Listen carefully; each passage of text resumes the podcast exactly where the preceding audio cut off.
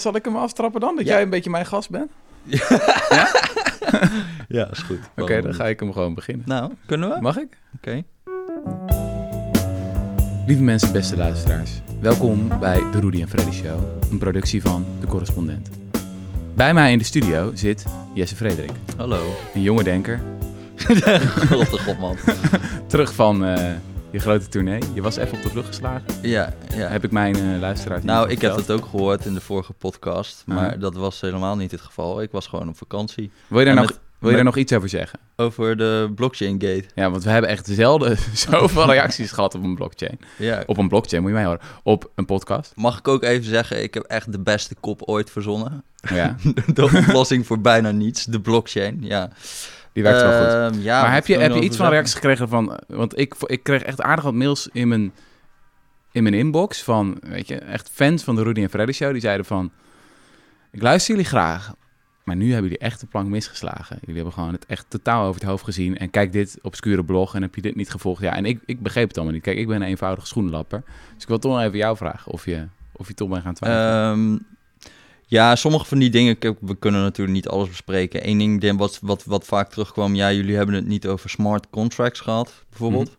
Dus eh, smart contracts, dat is een eh, mooi woord gewoon voor een stukje code wat dan automatisch een contract zou uitvoeren. Mhm. En dat, eh, nou ja, dat kan op de blockchain, het kan eigenlijk ook op iets anders. Maar dat, dat wordt dan, werd dan gezien als iets wat wel heel revolutionair zou kunnen zijn, bijvoorbeeld. Ja, Waarom dan? Moeten we het daar nog over? Of, ja, ik, ik, ehm, ik ben daar ook wel wat sceptischer over, eerlijk gezegd. Omdat dat... ehm, ja, kijk, het is een beetje... Ik heb wel eens zo'n verhaal geschreven over al die verkeersboetes en zo. Mhm. Hè? En daar, dat is eigenlijk precies dat. Dat is een smart contract. Je hebt gewoon een, een hele simpele regel. Dat is als een auto in het kentekenregister staat en niet in het verzekeringsregister, dan krijg je automatisch een boete. Mhm. De, het lastige daarmee is van, ja, dan moet, moeten die registers wel kloppen. En dan moet die data wel kloppen. Want anders dan gaat het gewoon helemaal mis. Ja, En een smart contract is gewoon heel erg dom als gewoon de input niet klopt. Het blijft gewoon garbage in, garbage out. En als jij nou, zeg maar, in het, in het recht hebben we, is, zijn die teksten, dat juridisch proza, zijn niet in code gegoten, omdat ze wel bewust een beetje vaag worden gehouden. Dus bijvoorbeeld, in het recht heb je iets als, eh, je moet wel te goede trouw zijn. Mhm. Nou, dat weten, we niet, dat weten we niet echt wat dat is. Dat is niet in code te vatten. Maar als een rechter ernaar kijkt, dan kan hij daar iets van vinden. Mhm. Als jij nou eh, in code precies gaat gieten onder deze en deze voorwaarden, eh, gaan we dit contract doen. En als jij daar nu net omheen werkt op een of andere manier, je geeft Mhm. gewoon precies de input zodat je die output krijgt, maar we krijgen er totaal absurde uitkomsten door, wat ga je dan doen? Dan wil je dat een rechter naar kijkt en zegt van ja, oké, maar dit is evident onredelijk. Dus één, nou ja, is een beetje een, een, een, cliché nu, maar je hebt ooit de DAO-hack gehad. Dat was dan zo'n enorme smart contract investeringsvehikel eigenlijk, waar 150 miljoen eh, euro of dollar, ik weet niet goed. Wanneer was dit? Dit was ook op de blockchain. Dat was Ja. een soort eh, eh, de Distributed Autonomous Organization werd dat dan genoemd. Maar dat was ook een soort smart contract. Aha. En de code, dat was het contract. Maar toen bleek er een enorme bug in, dat, in die code te zitten, waardoor iemand, geloof 70 miljoen dollar st- kon stelen. Hmm. En toen was er een Klinkt beetje de vraag smart. van, ja, maar oké, als de co- het code het contract is, dan hebben we hiervoor getekend, want de bugs die horen er ook bij, zeg maar. Mhm. Maar dat is natuurlijk absurd, want elke rechter die kijkt hiernaar van, ja, deze man die heeft 70 miljoen gestolen. En dan Ja. is het mooie van die blockchain dat je het ook niet kan terugdraaien. Ja. Dus hier hebben ze iets heel ingewikkelds moeten doen om dan toch... Het, Ja, maar maar, is dat niet het elementaire ding zo van dat het als eh, fijn en prettig en revolutionair wordt gezien dat je iets niet kan terugdraaien? Dus denk ik van, maar het is toch juist beschaving dat je dingen wel kan terugdraaien? Als gewoon... Ja, dus je fouten zijn onomkeerbaar. Dus ja, ik, als ik dat zo, dat, eh dat eh, whitepaper van die Satoshi heb, want die man die heeft die bitcoin verzonnen. Mhm. En hij zegt daarin van, nou ja, het is eh, voor mij heel belangrijk dat dingen onomkeerbaar zijn, omdat we dan mensen beschermen tegen fraude. Ehm, terwijl, volgens mij is, moeten we nu toch wel constateren van die bitcoin en, en, en, en die ICO's en zo, dat het een van de grootste manieren is om fraude uit te lokken, is als je dingen niet kan om, terugdraaien. Ja, Ik bedoel, ja, ja. Als, als, als er iets fout gaat eh, in, met, met mijn bank, dan kan ik het storneren. Kan ik zeggen, ja, ik, eh, dit is een incassoopdracht, ik wilde dit niet, ik eh, haal het terug. Maar dat kan niet bij, bij, bij Bitcoin en zo. Je kan er niet meer terugdraaien. Dus eh, je, ziet ook, eh, je ziet ook bij die ICO's, dat was, was nu een, eh, de Bank for International Settlements, die had een heel hoofdstuk over cryptocurrency geschreven. En die schatten dus dat ongeveer 22,5% van al die in- initial coin offerings, dat die nu al gewoon frauduleus zijn. Hm. Gewoon evident frauduleus. Niet eens van mislukt projectje, maar gewoon ze hebben geld opgehaald en toen is de website meteen offline gegaan en Oh, er ja. nooit meer iets van teruggehoord. Huh. Maar ja, sorry hoor, maar als je dan, als je dan, je kan kritisch zijn over het financieel systeem, maar ik geloof niet dat 22,5% gewoon evident criminelen zijn, zeg maar. Zelfs dat geloven wij van de Rudy. Nee, wij zelfs Nee. zo ver. En we dus, zitten er al vrij radicaal in, nee, kunnen, we, kunnen we zeggen. dus wat zijn we aan het oplossen? Nou ja, Ik heb het idee dat je een beetje geradicaliseerd bent ook. In die drie weken in je, in je anti- in je anti-blok heen. ja maar eh, laten we er maar over ophouden, want we krijgen waarschijnlijk weer vreselijk veel eh, eh, pittige reacties eh, hierop. Eh, want we gaan iets heel vrolijks doen, deze podcast. Ehm, jij hebt ook tijd gehad om waanzinnig veel boeken te lezen. Dus we Ja, dachten, dat we is gaan dus gewoon... absurd. Hè? Kijk, ik heb eh, jouw advies ter harte genomen. Echt? Nou ja, niet, niet, eigenlijk was het niet op mijn, nou niet mijn idee, maar mijn vriendin die wilde gewoon dat er geen internet zou zijn. Op wat voor manier dan ook. Nog smartphones Mhm.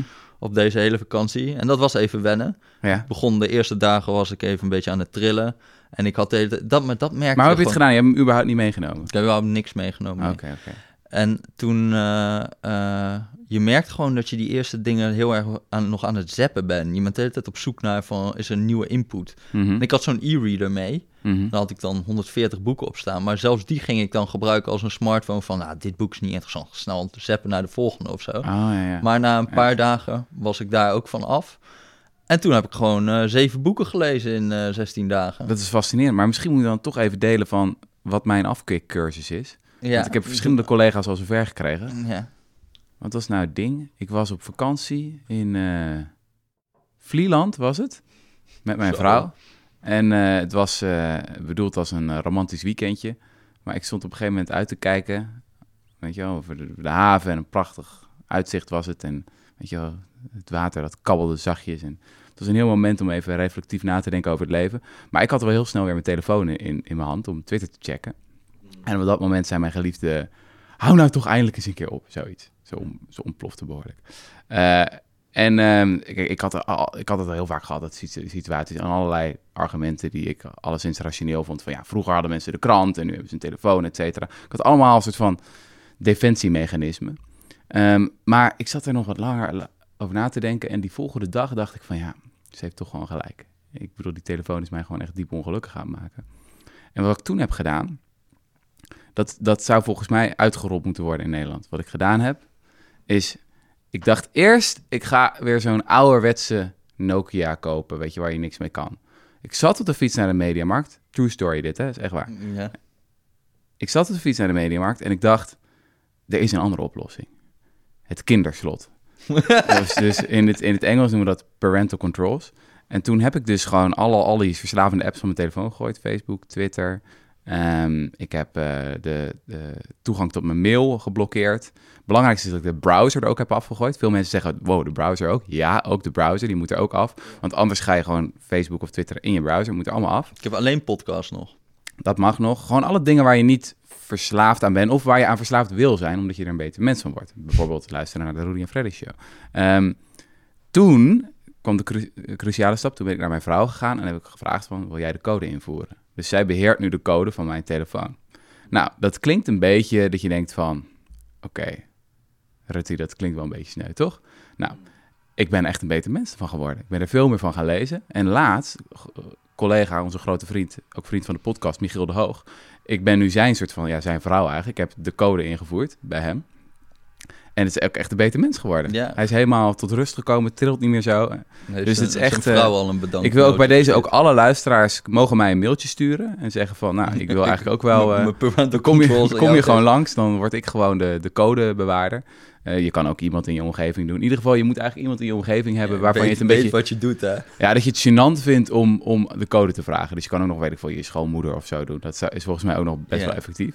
Maar dit is een beetje de oplossing. En daardoor kunnen we nu ook deze podcast gaan maken, Jesse. Want jij Ja. hebt zeven boeken gelezen. Ik zou En, zeggen... en wij dachten, het is natuurlijk ook een beetje vakantietijd bijna. Dan heb jij natuurlijk zin om even op eh, vakantie een lekker boekje te lezen. Precies, het Dus- ultieme vakantie. Dus ik ga jullie gewoon even leiden naar wat ik dan zo op zo'n vakantie lees. En misschien eh raak je geïnspireerd. Ja, gaan we gewoon een lijstje afwerken? Knal hem erin. Nou, we beginnen met eh, M.J. Brussen. Het Ja. rosse leven en sterven van de Zandstraat. Een boek uit 1912. Oké, Ja, dat klinkt als een Peter Turner. ja nee, dat was wel leuk. Dat was een, eh, hij is dus een, eh, een, eh, eigenlijk een, eigenlijk een soort correspondentachtige journalist. In Mhm. dat, hij, dat hij ook heel erg uit de eerste persoon schrijft. Mhm. En goed ook. Hij schrijft echt heel goed.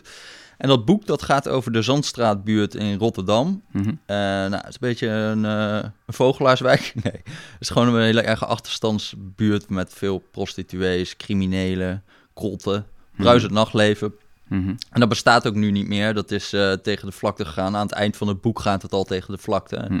En eh, dat ligt eigenlijk waar nu de Koolsingel en de Delftse buurt zitten in, eh, in Rotterdam. Nog steeds niet mooi, maar wel mooier. Mhm. Ehm, nou, ik moet zeggen, het was wel een beetje moeilijk om te lezen, dat boek.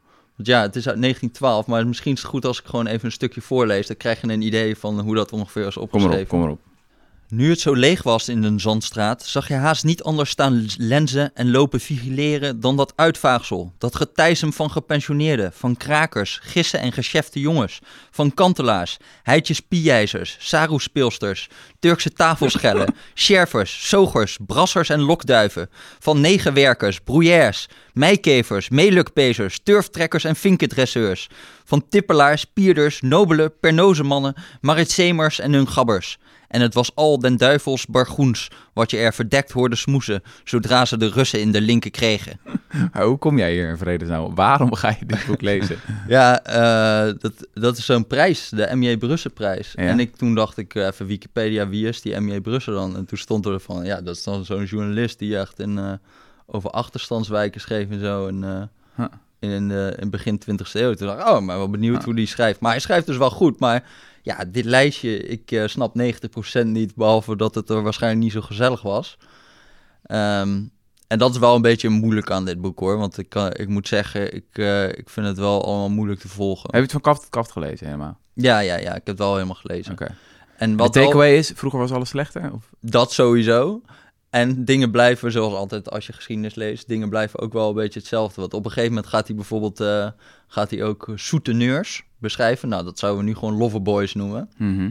Van hoe dan, hoe dan meisjes tot prostituee worden gemaakt in die buurt. En dat is, eh, nou ja, dat is dan zo'n hele passage over. Dat vond ik wel, eh, ja, dat vond ik wel interessant. Dat gewoon eigenlijk precies hetzelfde is. Maar nou ja, goed, het is, niet, eh, het, is niet een, het is niet een geweldig boek of zo. Wat wel heel ouderwets is, namelijk eraan is dat hij toch nog een beetje met zo'n opgeheven vingertje zit.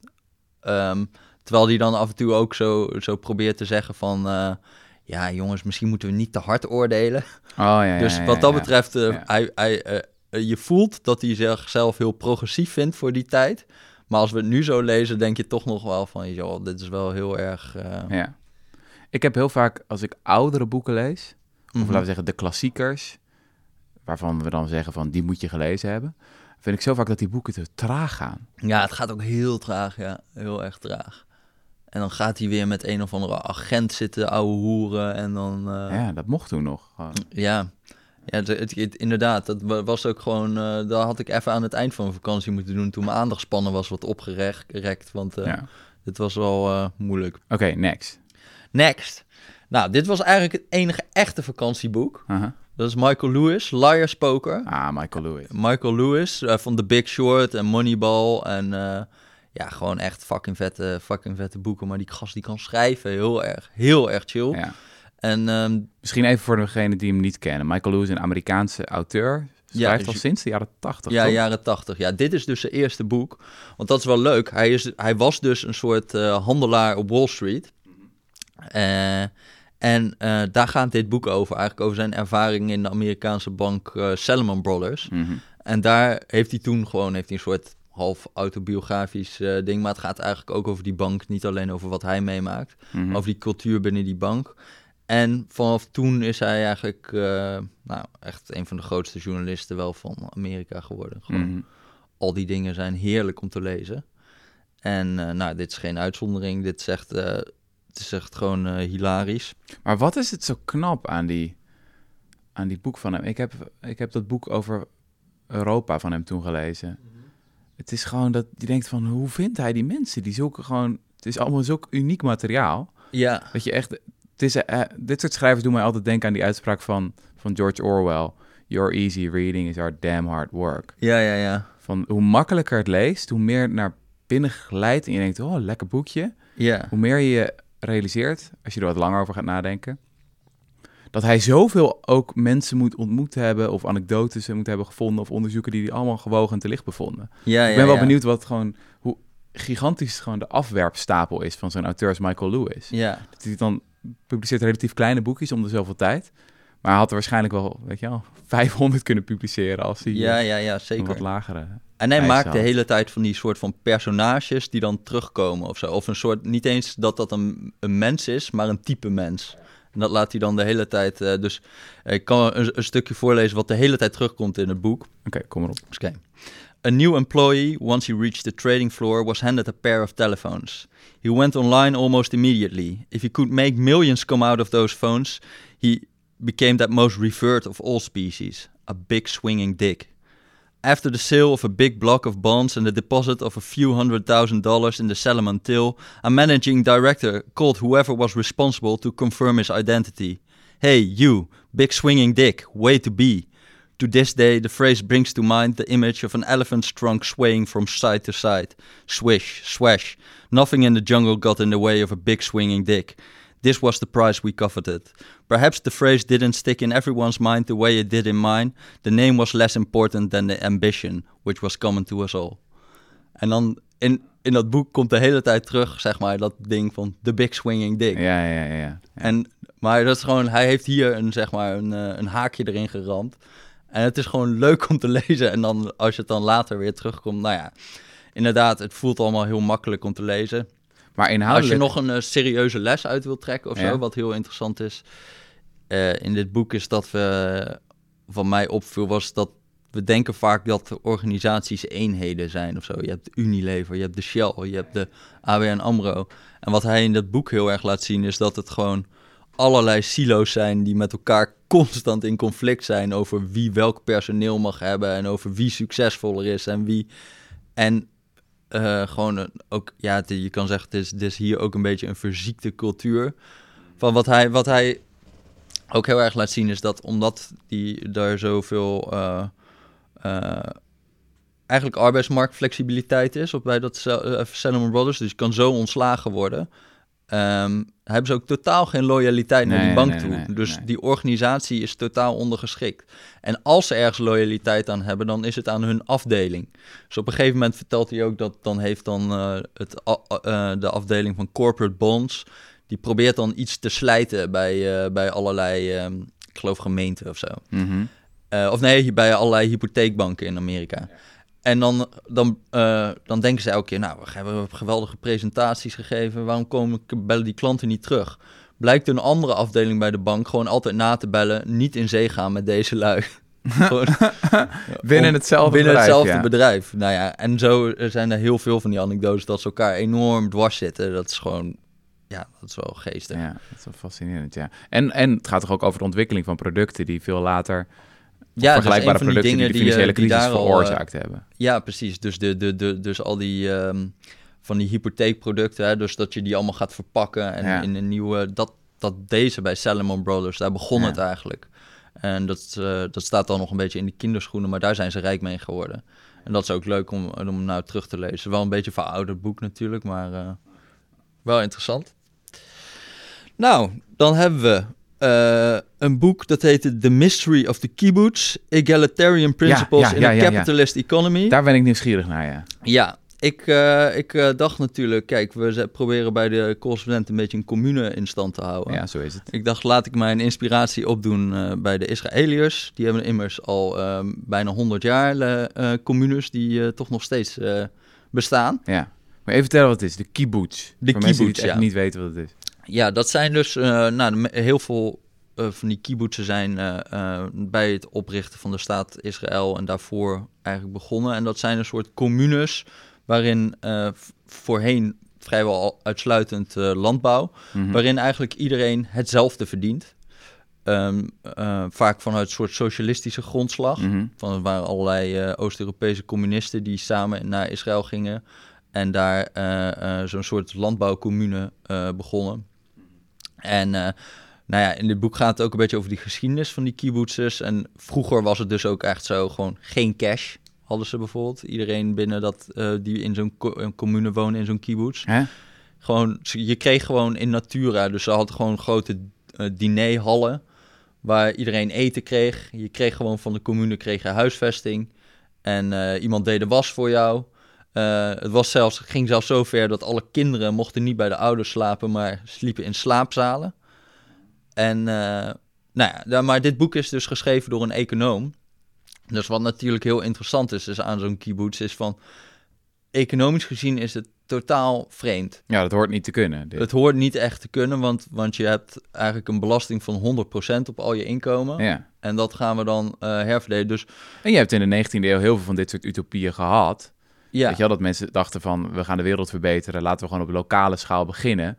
Eh, hoe heette die dingen allemaal? Weet je, Walden, dat soort achtige ja, ja, ja, ja. Van die, taferelen. in Amerika ging gewoon iedereen die een idee had, gewoon een... eh, En dat mislukte allemaal. Dus Ja, je, hebt, dat je hebt bleef- een tijdje dat het even werkt, maar bijna allemaal zijn ze weer ingestort. ja, Hoe kan het dan dat die kibbutzen blijven bestaan ook? ja, dus dat is, dat is ook heel erg de vraag die zich stelt. Hoe kan dat dat die... eh, het is wel kleiner geworden, hè? dus bij de oprichting van de staat Israël was echt, ik geloof 7% van de bevolking wonen in een kibbutz.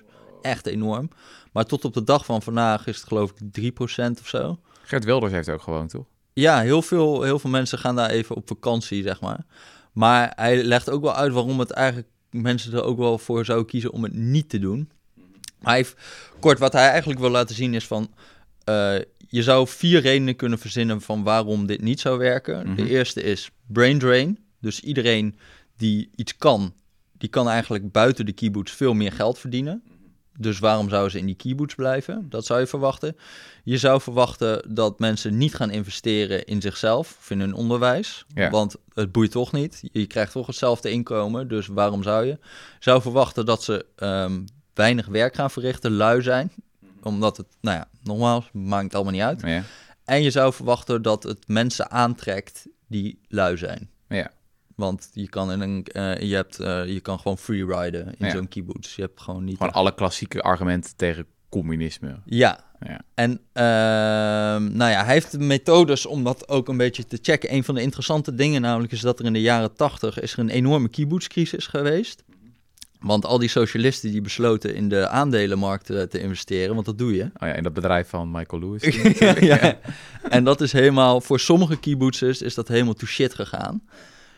Dus, eh, en het, het, het, het is sowieso een probleem dat die eerste generatie, die waren heel ideologisch nog van, eh, ja, ze waren heel communistisch en die, die vonden het allemaal geweldig. Eh, maar, nou ja, die krijgen kinderen, dan is de ideologie alweer wat minder sterk. En die krijgen weer kinderen, dan is de ideologie weer wat minder sterk. Dus die idealen zijn een beetje Mhm. verwaterd. Plus die financiële crisis. Dus je hebt een heleboel kibbutzers die zijn afgestapt van dat volledig alles delen. Mhm. En die zijn eigenlijk naar een soort verzorgingsstaatachtig arrangement gegaan. Dus iedereen krijgt gewoon het loon wat je ook buiten de kibbutz zou kunnen verdienen. Mhm. Maar dan is er een soort vangnet voor als je daaronder komt. Dus een soort basisinkomen eigenlijk. Ehm, eh, maar dat is natuurlijk heel interessant als je zo'n, zoiets hebt van we gaan van 100% belasting naar de norm in Israël. Je hebt nooit zulke enorme stappen in de economie. Nee, dat het, nee, nee, nee. dus daar kan je gaan testen van wat gebeurt er dan met hoeveel mensen gaan investeren in hun eigen onderwijs bijvoorbeeld. Nou, ehm, daar komt wel uit dat het werkt. Dus je ziet wel dat mensen meer onderwijs gaan volgen. Mhm. Maar het resultaat, dat gaat over procentpunten. En je zou, je, je, je kan het op twee manieren uitleggen. Dus dat economische principe gaat ook op voor mensen met idealen in een kibbutz. Mhm. Maar ik zou ook kunnen zeggen, ja, het is eigenlijk wel verdomd klein voor Ja, ja, ja. ja. wat je zou verwachten. Je zou Ehm, verwachten dat het veel groter Ja, zou je zijn, het effect. verwacht een veel groter effect. En eh, natuurlijk het feit dat al die kibbutzers nog steeds eh, eh, bestaan. Dat al die, al die competente mensen niet weglopen. Mhm. Je hebt dus eigenlijk kibbutzes die bijvoorbeeld allerlei fabrieken hebben en een hele hoge levensstandaard hebben daar. Ja. Ehm, en eh, nou ja, hij legt ook uit waarom, waarom dat moeilijk is voor mensen om weg te lopen. Een van de redenen hoe ze mensen dan daarbij houden is dat je hebt geen bezit dus in zo'n kibbutz. Dus als jij weg zou lopen, je hebt geen geld op een bankrekening en je huis, dat is van de kibbutz. Is een gevangenis.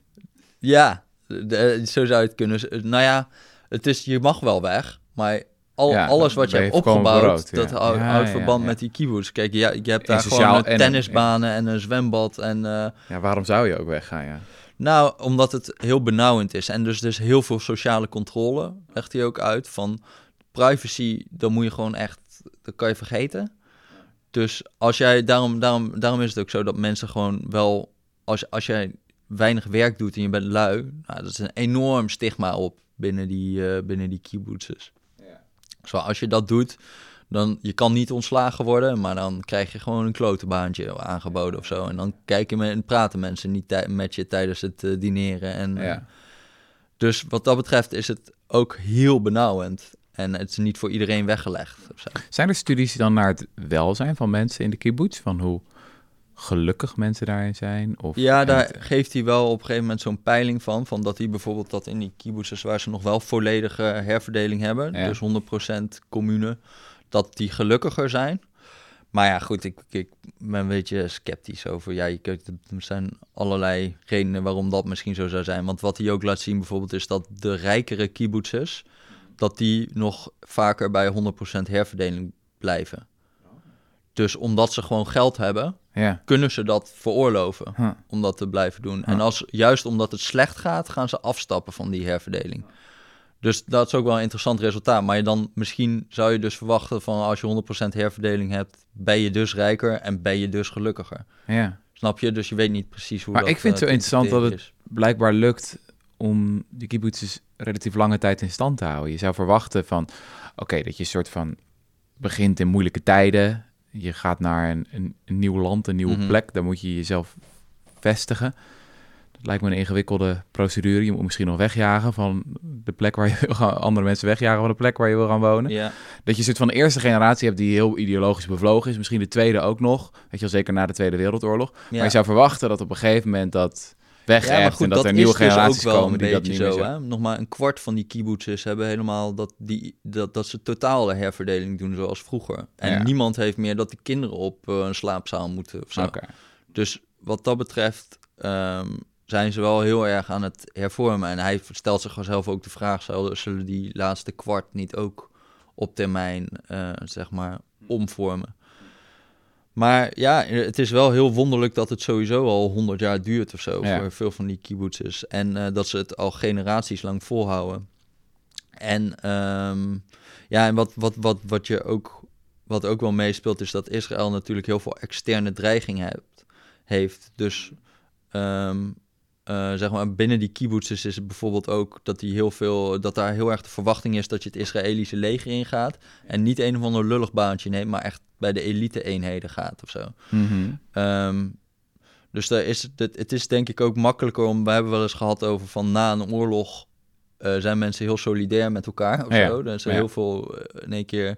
En, en Israël zit natuurlijk al, al bijna Ja, natuurlijk. 60, Eigenlijk vrij 70 jaar in een in soort oorlog, van, eh, staat van staat van oorlog met al haar buren. Ik weet niet in hoeverre dat meespeelt Ja, dat is of wel zo, maar het is, maar ik, eh, ik, ik vond het ook, het was een beetje nog, ik dacht, eigenlijk wil ik hier veel meer onderzoek over lezen van wat zij, zij heeft dus vooral over onderwijs en zo.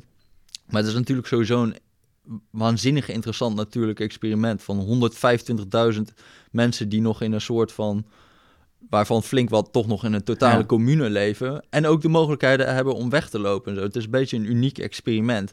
Ja. Alleen eh, het is nog een beetje onder, on-onderzocht. zo, Het is wel dus- een beetje deprimerend dat de idealen van de Rudy en Freddy show vaak het beste blijken te werken net na een oorlog.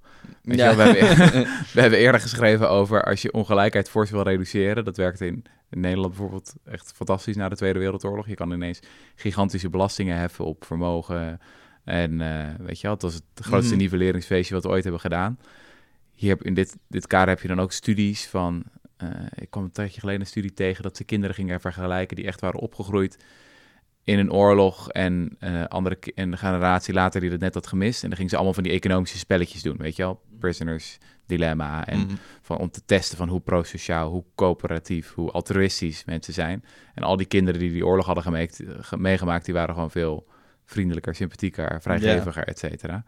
Ik, ik, ik vind het toch ook altijd wel een beetje een deprimerende conclusie. Dat, Ja. dat we blijkbaar dat soort heftige dingen nodig hebben om het beste in ons Ja. eh, naar boven te halen. Ja, dat zat ook heel erg in dat, eh, dat, dat, dat Piketty-boek. Hij had één uitzondering, dat was mei 68 in, eh, in eh, Frankrijk. Dat dat ook een enorm effect Thomas had op Piketty, de ja. ongelijkheid, bijvoorbeeld. Maar, maar inderdaad, het is moeilijk hoe je, dat, hoe je dat dan precies zou doen in vredestijd allerlei, allemaal. Ja, toch weer die zwarte vlag dan. Hè? Ja, toch, weer, maar die zwarte vlag ja. en dan gewoon België binnenvallen en dan komt het wel goed. Maar daarover meer in een volgende podcast. Jesse, je hebt nog meer gelezen. Ik heb nog. we gaan vrolijk door. Dan zijn we dan Jonathan Moordock en Rachel Schneider. eh, en die hadden een boek geschreven: The Financial Diaries: How American Families Cope in a World of Uncertainty. Aha. Ook interessant, want zij hebben een soort. Zij hebben eerder geschreven over hoe eh, in India de armen de dag doorkomen. Ja. Ik geloof, hoe, hoe overleef je op 2 dollar of zo. Aha. Oh ja, ja, ja. En, en ja. daar hebben ze, zeg maar, die in, in, in, Indiërs, of hoe zeg je dat? India? Indi nee, fuck it. Maar die, eh, die eh, liet, liet ze dan een financieel dagboek bijhouden. Dus van, ja, wat doe je nou precies? Ja. Dus heel, heel erg microniveau eh, Mhm. data. En nou hebben ze dat gedaan bij enkele honderden Amerikaanse gezinnen, ook die precies diezelfde onderzoeksmethode. Ehm, want wat je nou vaak hebt in de economie is dat je momentopnames hebt. Dus één keer per jaar kijken we van hoeveel heb jij over dit hele jaar verdiend? En valt dat onder een armoedegrens? Mhm. En wat zij eigenlijk, ze hebben eigenlijk data van elke week. Eh, van wat verdien je, of elke maand. Wat Ja, verdien ja. je, wat voor uitgaven hebben je. En dat geeft wel een eh, soort heel ander zicht op, eh, op, ook vooral op wat armoede is. Hoewel ze dus niet eens arme mensen onderzoeken. Daar hebben ze geen, niet echt data van. Dus het zijn allemaal middenklasse gezinnen. Mhm. Maar ze laten zien dat heel veel van die middenklasse gezinnen een maand of drie per jaar arm ja. zijn. Ja, en dan kom je tot schokkende cijfers, toch? Van hoeveel Amerikanen Ja, eventjes arm zijn geweest in de afgelopen vijf jaar of zo. Dat Ja. dat echt gigantische aantallen ja dat, zijn. dat, is, dat is inderdaad gigantisch. En, en dus dat, dat, het interessante hieraan, dat is een beetje het, eh, eh, het beeld verschuiven van... ja, je moet niet statisch kijken, maar je moet dus over het hele jaar heen kijken... en hoe volatiel dat inkomen is geworden. Dus hoeveel pieken en dalen. Dus zij geven voorbeelden van heel veel van dat werk. Bijvoorbeeld Uber-chauffeurs, dat is een, een voorbeeld. Maar ook bij, in Nederland hebben we bijvoorbeeld postbezorgers... die per stuk loon Mhm. krijgen. Maar horeca heb je heel erg, je heel erg afhankelijk van tips... Mhm. Ehm, en zo zijn er gewoon best wel veel banen waar, waar je niet kan voorspellen wat je inkomen gaat zijn van maand op maand. En eh, zij geven daar eigenlijk. eh, Zij, zij geven aan dat dat bij heel veel mensen dus een, enorm veel pieken is. Ik ben dan heel erg benieuwd naar hoe is dat door de tijd heen geschoven. Eh, en hoe dat het in Nederland zijn. Maar, en ze kijken ook naar de uitgavenkant. Van hoeveel pieken heb je daarin? Oh, dus ja. dat er in één keer een plotselinge uitgave is. De auto gaat kapot. Ja, ja. Of, en, en, en, en heel vaak sluiten die twee niet op elkaar aan. Wanneer zijn die pieken in dat en die pieken in dat. En eh, eh, dus daar in Amerika heb je natuurlijk unieke Amerikaanse problemen als van iemand wordt ziek en dan moet je het allemaal zelf gaan betalen.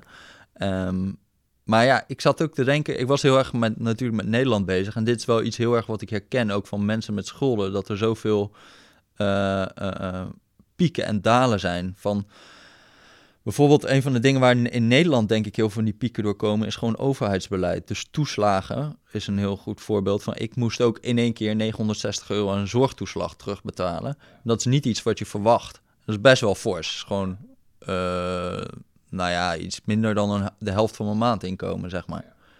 Ehm, of, eh, of er komen in één keer deurwaardeskosten. Of er komen, en dat is aan de onderkant heel erg. Eh, ik vond het echt interessant. En eh, ik, was, ik, was, ik dacht ook wel, ik, ho- ik hoop dat iemand dit in Nederland ook gaat doen. Om Mhm. op dat niveau eh, data te bekijken. En dan ook de oorzaken ervan.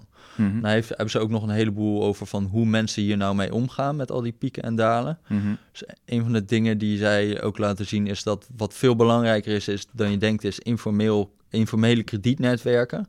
Dus lenen bij de ouders, lenen bij vrienden, lenen bij.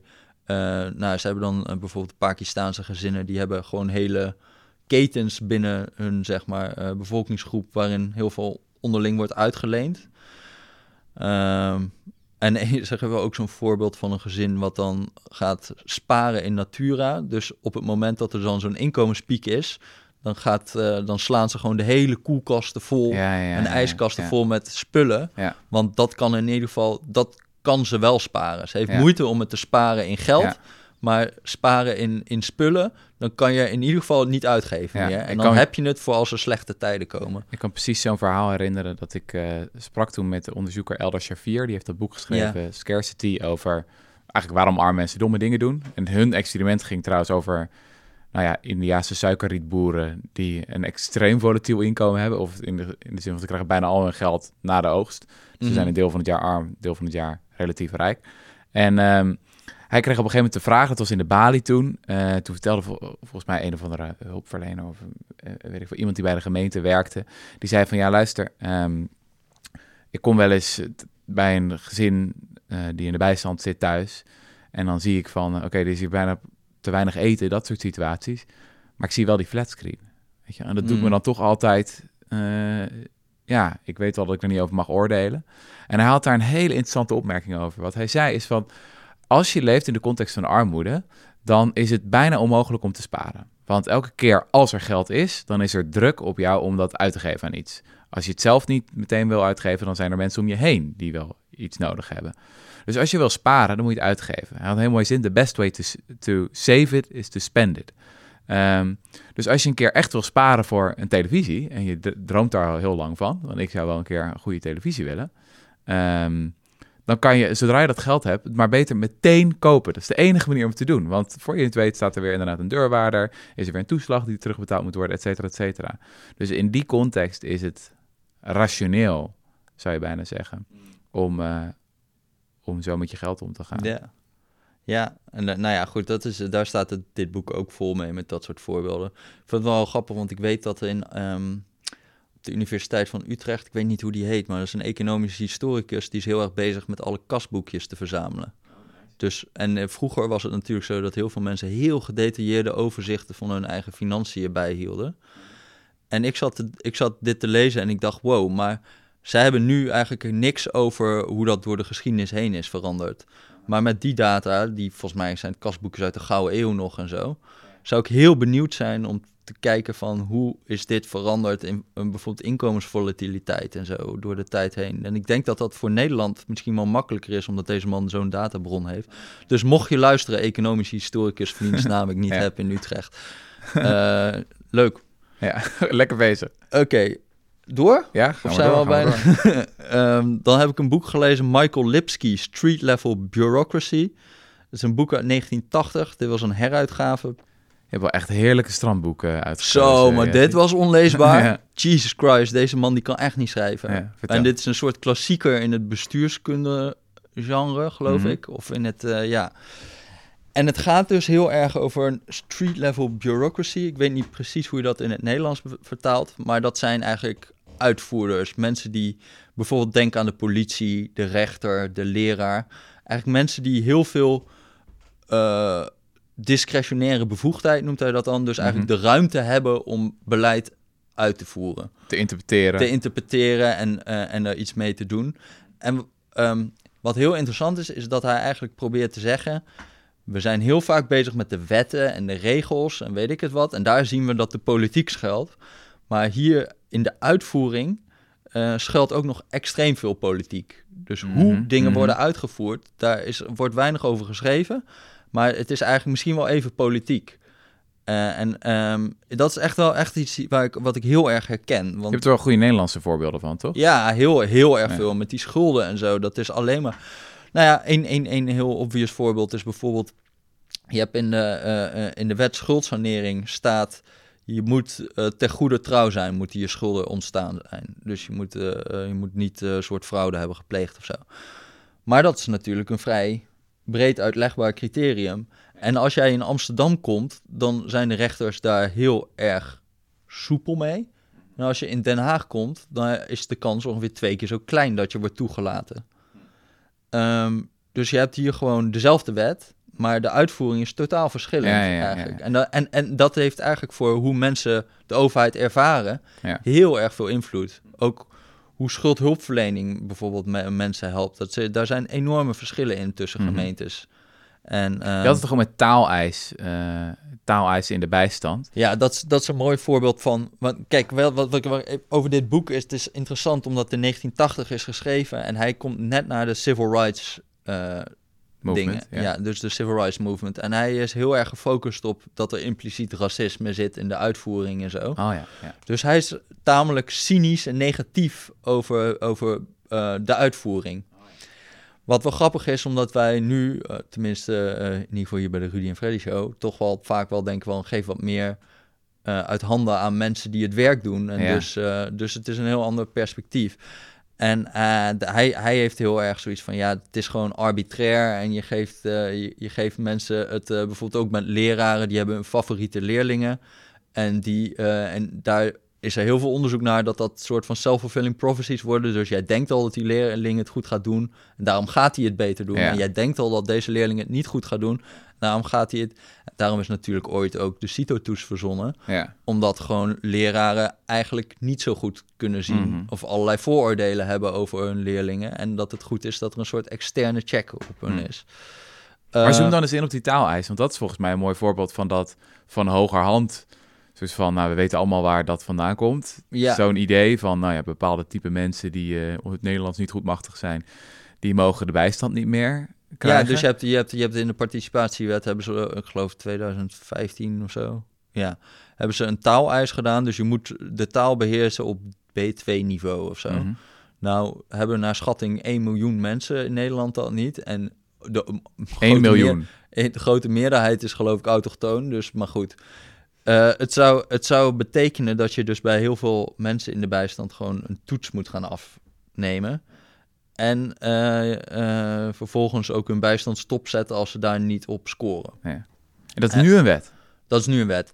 En de, eh, de Vereniging van Nederlandse Gemeentes, die heeft al gezegd van ja, dit is totaal onuitvoerbaar, kost ons klauwen met geld, want we moeten eerst die toets afnemen. Dat Ja. is tientallen miljoenen. En dan moeten we eigenlijk ook nog een cursus gaan aanbieden als dat, mocht dat niet goed zijn. Daar is geen budget voor beschik- ter beschikking gesteld, alle twee. Dus nou, ze waren heel erg tegen deze wet.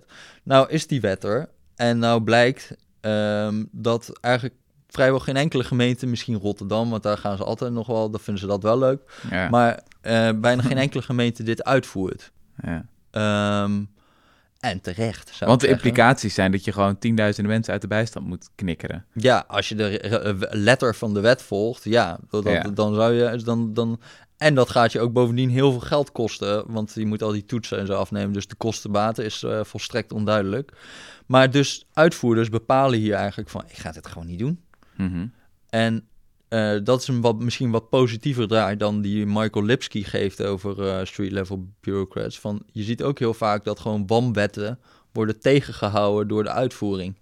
Ik heb er nog wel, ook wel voorbeelden van, bijvoorbeeld met die, eh, ik heb over die verkeersboetes geschreven en zo. En toen op een gegeven moment gingen ze heel veel mensen de gevangenis ingooien, omdat ze hun boete niet betaalden.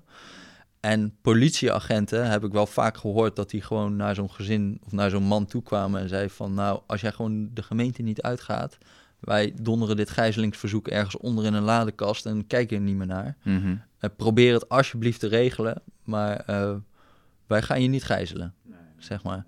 En eh, daar zie je ook gewoon dat, dat, dat, dat gewoon eh, mensen, nou ja, mensen blijven denken in die Ja, uitvoering. En dat is juist heel erg goddank Ja. dat, dat, gewoon, dat gewoon lelijke wetten worden, worden eh, dwarsgezeten door mensen in de uitvoering. Maar goed, dat andere, de andere kant klopt ook hoor, van wat hij, eh, wat hij schrijft over ehm, street-level bureaucrats. Wat een van de dingen die ik interessant vond in het boek is dat hij zegt, eigenlijk zijn ze allerlei street-level bureaucrats structureel overwerkt. En dat is gewoon een eigenschap van het werk. En daar is eigenlijk niet zoveel aan te doen. Dus neem het werk van een politieagent. Ehm, je kan maar een fractie van de misdaden die worden aangemeld überhaupt onderzoeken. Ja. Stel nu dat je het budget zou verdubbelen, dan zou je nog steeds maar een fractie van het eh, ding kunnen onderzoeken. Dus wat, er, eh, wat we naar buiten toe uitdragen is de politie lost misdaad op. Maar wat de praktijk is van zo'n organisatie is dat ze vooral bezig zijn om hoge caseloads te verwerken en prioriteiten te geven aan bepaalde vormen van misdaad over andere. Dus eh, cliëntoriëntatie, zegt hij, wordt ondergeschikt aan het proces. Of zo. Je probeert juist te verwerken de hele tijd. Mhm, mhm. En dat is eigenlijk de. Dat geldt ook voor leraren natuurlijk. Klassen met 30 kinderen. Ja.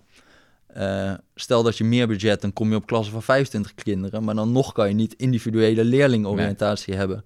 En schuldhulpverleners ken ik, heb, ik, heb ik ook precies hetzelfde ervaring mee. Weet je wel, je kan, je kan nog zo oneindig veel werk doen aan mensen. Je kan gaan checken of alle kosten wel terecht zijn gerekend. Doet geen enkele schuldhulpverlener, want die geloven het wel. Je kan bezwaar gaan maken Ja. bij tuchtrechters over deurwaarders die dingen verkeerd doen.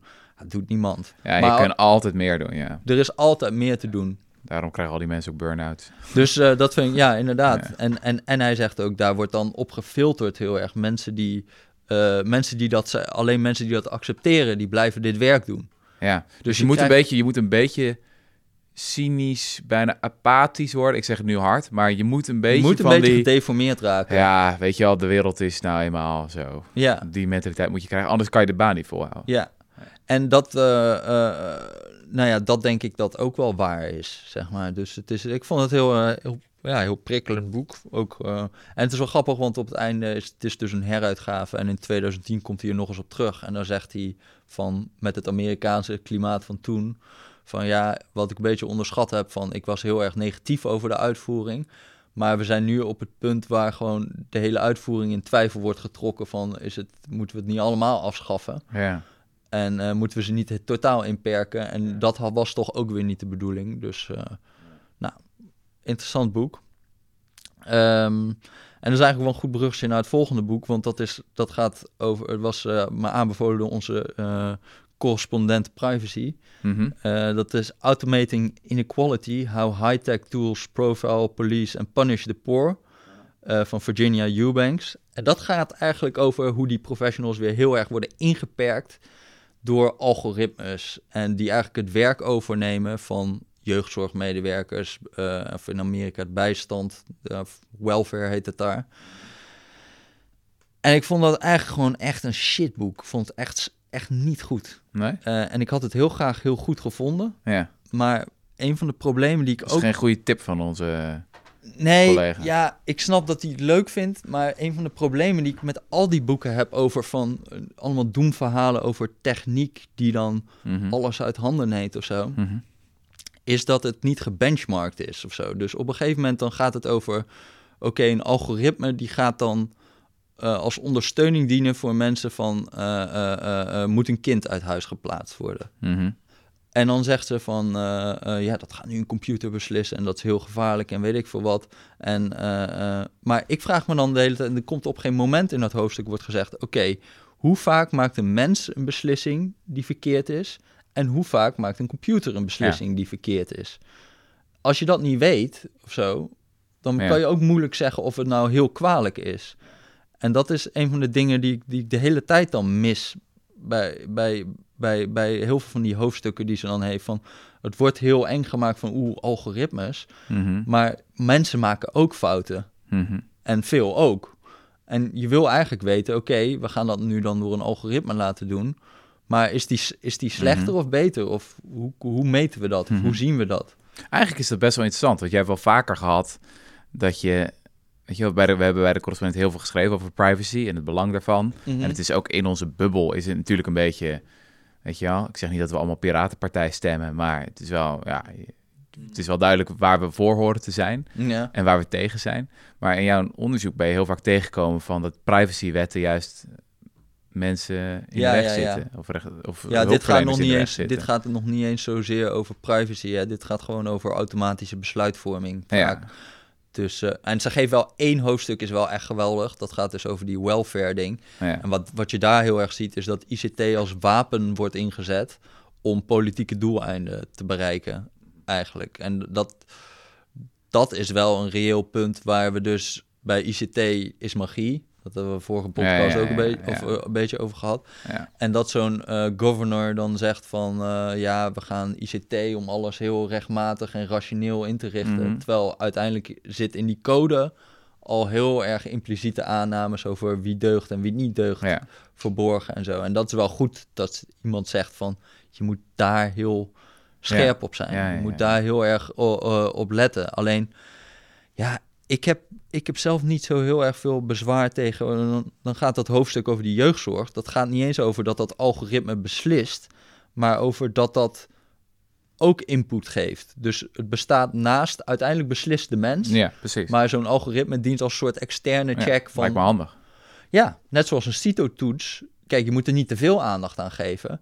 Maar het geeft ook weer een reden om de, de vooroordelen die je misschien hebt als jeugdzorgmedewerker. Maar hier ligt echt iets diepers aan de grondslag. Volgens mij dat de privacy minnende mens heeft best wel een vaak wantrouwend eh, mensbeeld. Die ziet zeg maar mogelijkheden voor misbruik en die denkt ook dat die maximaal zullen worden uitgebuit. Ik geef je een voorbeeld. Een van onze best gelezen stukken ooit op de correspondent ging over het gevaar van openbare wifi-netwerken. En dat als je dan eh, daarop inlogt, dat gewoon iemand dat gehackt kan hebben. En eh, nou ja, we hebben dat een keer met onze grote privacyavond, dat hadden we gewoon een hacker uitgenodigd. En het was inderdaad gewoon schokkend hoe makkelijk die je telefoon binnenkomt. En die liet gewoon op het podium zien van, kijk, ik zit gewoon in de telefoon van 100 man die nu in de zaal zit. Mhm. Ehm, ik was daar eerst, dacht ik van, wow, inderdaad, ik ga nooit meer op een openbaar wifi. Toen verstreek de tijd een beetje en op een gegeven moment had ik toch gewoon weer wifi nodig. Dus op een gegeven moment zat ik weer op openbare wifi's. En ineens dacht ik van, wacht eens even. Maar eigenlijk is dit gewoon Alberto Stegeman journalistiek. Weet je wel, dat is die gast van, van SBS, die dan ergens binnenloopt en zegt... Het is ongelooflijk, kijk, ik ben hier binnengelopen. Niemand heeft me tegengehouden. Het kan gewoon. Het is schandalig. Ja. En zo van, eigenlijk is dit de digitale variant ervan. Ja. Zo van, oké, ja, het kan inderdaad. Maar zolang bijna niemand het doet, zolang bijna je nooit verhalen hoort van mensen die op een openbaar wifi-netwerk zijn gegaan en toen volkomen gehackt zijn, Ja. whatever, weet je wel. Dus dat heb ik het gevoel bij heel veel van dit soort verhalen, van dat er een potentie eh, aanwezig is en dat mensen zeggen van dit kan gebeuren. Mhm. En dat dan meteen ook de aanname is dat het op grote schaal zal gebeuren. ja. Maar het gebeurt niet. Ja, ja. Zo van, ja, oké, als, je, als je mij overtuigt van is, dat het echt levensgevaarlijk is op het openbare wifi, want we hadden vorig jaar inderdaad nou, 10.000, 20.000, 100.000 gevallen van mensen die kapot zijn. Maar dat is niet zo. Ja. Nou ja, tot die tijd ga ik lekker op de openbare wifi. Ja, en, en het omgekeerde dus is, eh, is eh, tenminste in die schuldhulpverlening en zo, dan, dan krijg je echt de meest ridicule verhalen over privacywetgeving die in de weg zit, zeg maar. Dat, dat is ook heel veel in de, overigens, daar zie je ook weer dat professionals gewoon die wetten negeren, hè. Want het kan ook niet anders, eh, bijna.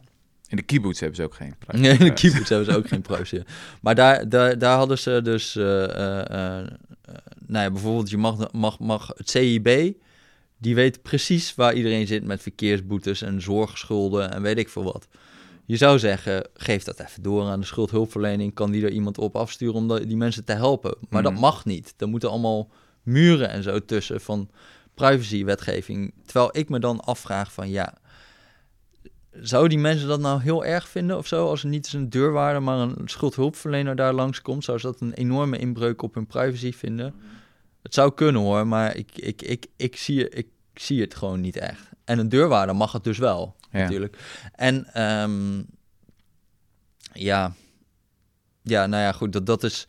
Dat, dat, dat, we hebben gewoon twee standaarden. Het is, het is ook een beetje krom dat je aan de ene kant, als het gaat om fraude en zo. Nou, nu weer een artikel in de Volkskrant over. Heb je het gelezen? Over die Mhm. bijstandsfraudeurs en zo. De shit die dan gewoon mag. Ja, is Qua privacy schending. Je mag gewoon eh, camera's gewoon ophangen, in de bosjes gaan liggen, iemand observeren. Nou ja. Echt DDR-achtige tafereelen vond ik het. ja, echt heel bizar. En dat mag allemaal als het gewoon om fraude gaat. Maar aan de andere kant, als het gaat om de overheid die hulp komt bieden. Dus jij moet niet iets van de overheid, maar je krijgt iets van de overheid. Dan gaan we enorm moeilijk doen met privacy. Ja. Van, eh, bijvoorbeeld ook met kwijtschelding gemeentelijke belastingen. Hè? Dat is zo'n We voorbeeld. willen jou geld geven. Nee, dat mag niet. Mag niet. Ja. Maar ik wil privacy. Nee, maar we hebben geld voor. Nee, nee, nee. Dat kan echt niet. Maar je kan, je kan bijvoorbeeld de kwijtschelding... Je hebt bij de Belastingdienst weten we wat iemands inkomen is. Dus je zou kunnen zeggen, als die dat even doorgeven aan de gemeente... Mhm. dan hoef jij niet een formulier voor kwijtschelding gemeentelijke belasting in te voeren, want die data is er al bij de overheid. Maakt het heel makkelijk voor een burger. Mhm. Vooral iemand die arm is, die heeft echt geen zin om weer een heel formulier met vermogenstoets van vier pagina's over kwijtschelding gemeentelijke belasting in te vullen.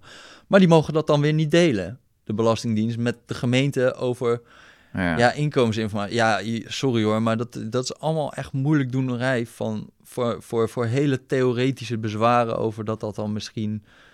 Ik denk ook namelijk met heel veel privacy schending van gemeenten, het gebeurt vast wel, maar eh, ze zijn ook gewoon te, nou ja, dus niet, niet lullig bedoeld, maar te, te stom om echt op grote schaal privacy te schenden, geloof ik. Heel veel van die systemen zijn gewoon best wel dom. Ze kunnen helemaal niet dingen allemaal aan elkaar koppelen. Daar is Nee, gewoon de ICT nee, te nee. brak voor. Ja. En, het kan, en dat kan wel op een gegeven moment misschien een bezwaar worden, maar het is best wel, best wel theoretisch vaak. Maar goed.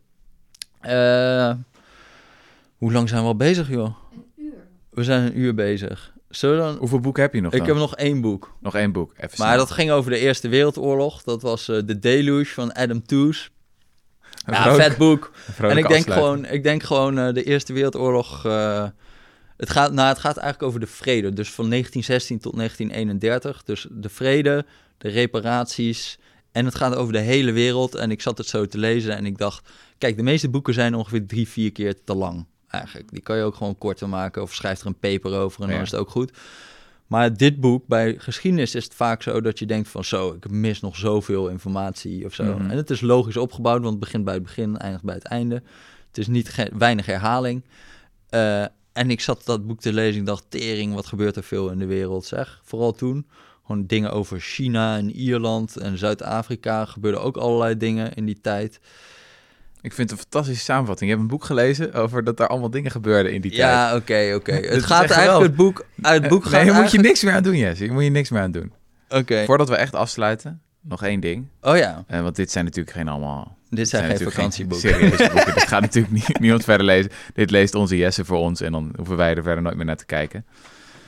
En nu is het ook zo dat de Rudy en Freddy Show niet echt van de reclame is en de advertorials. Maar wat wij wel hebben, zijn mensen waar we naar opkijken. En boeken waar we naar opkijken.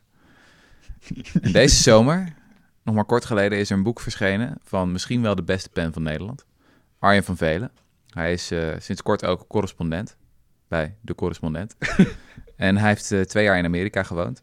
En hij heeft daar een boek over geschreven, dat heet Amerikanen lopen niet. Ik heb het zelf in iets meer dan een dag uitgelezen. Het is echt volkomen briljant geschreven. Ehm, dus wij willen ook, toch Jesse, Ja, eh, dat willen de wij, podcast ja. afsluiten met een met een oproep. Ga naar kiosk.decorrespondent.nl en bestel dat boek van Arjen. Want dat is het echte zomerboek van 2018. Dank jullie wel. Ja. Eh, nou, dat weet toch. Dit was wel leuk.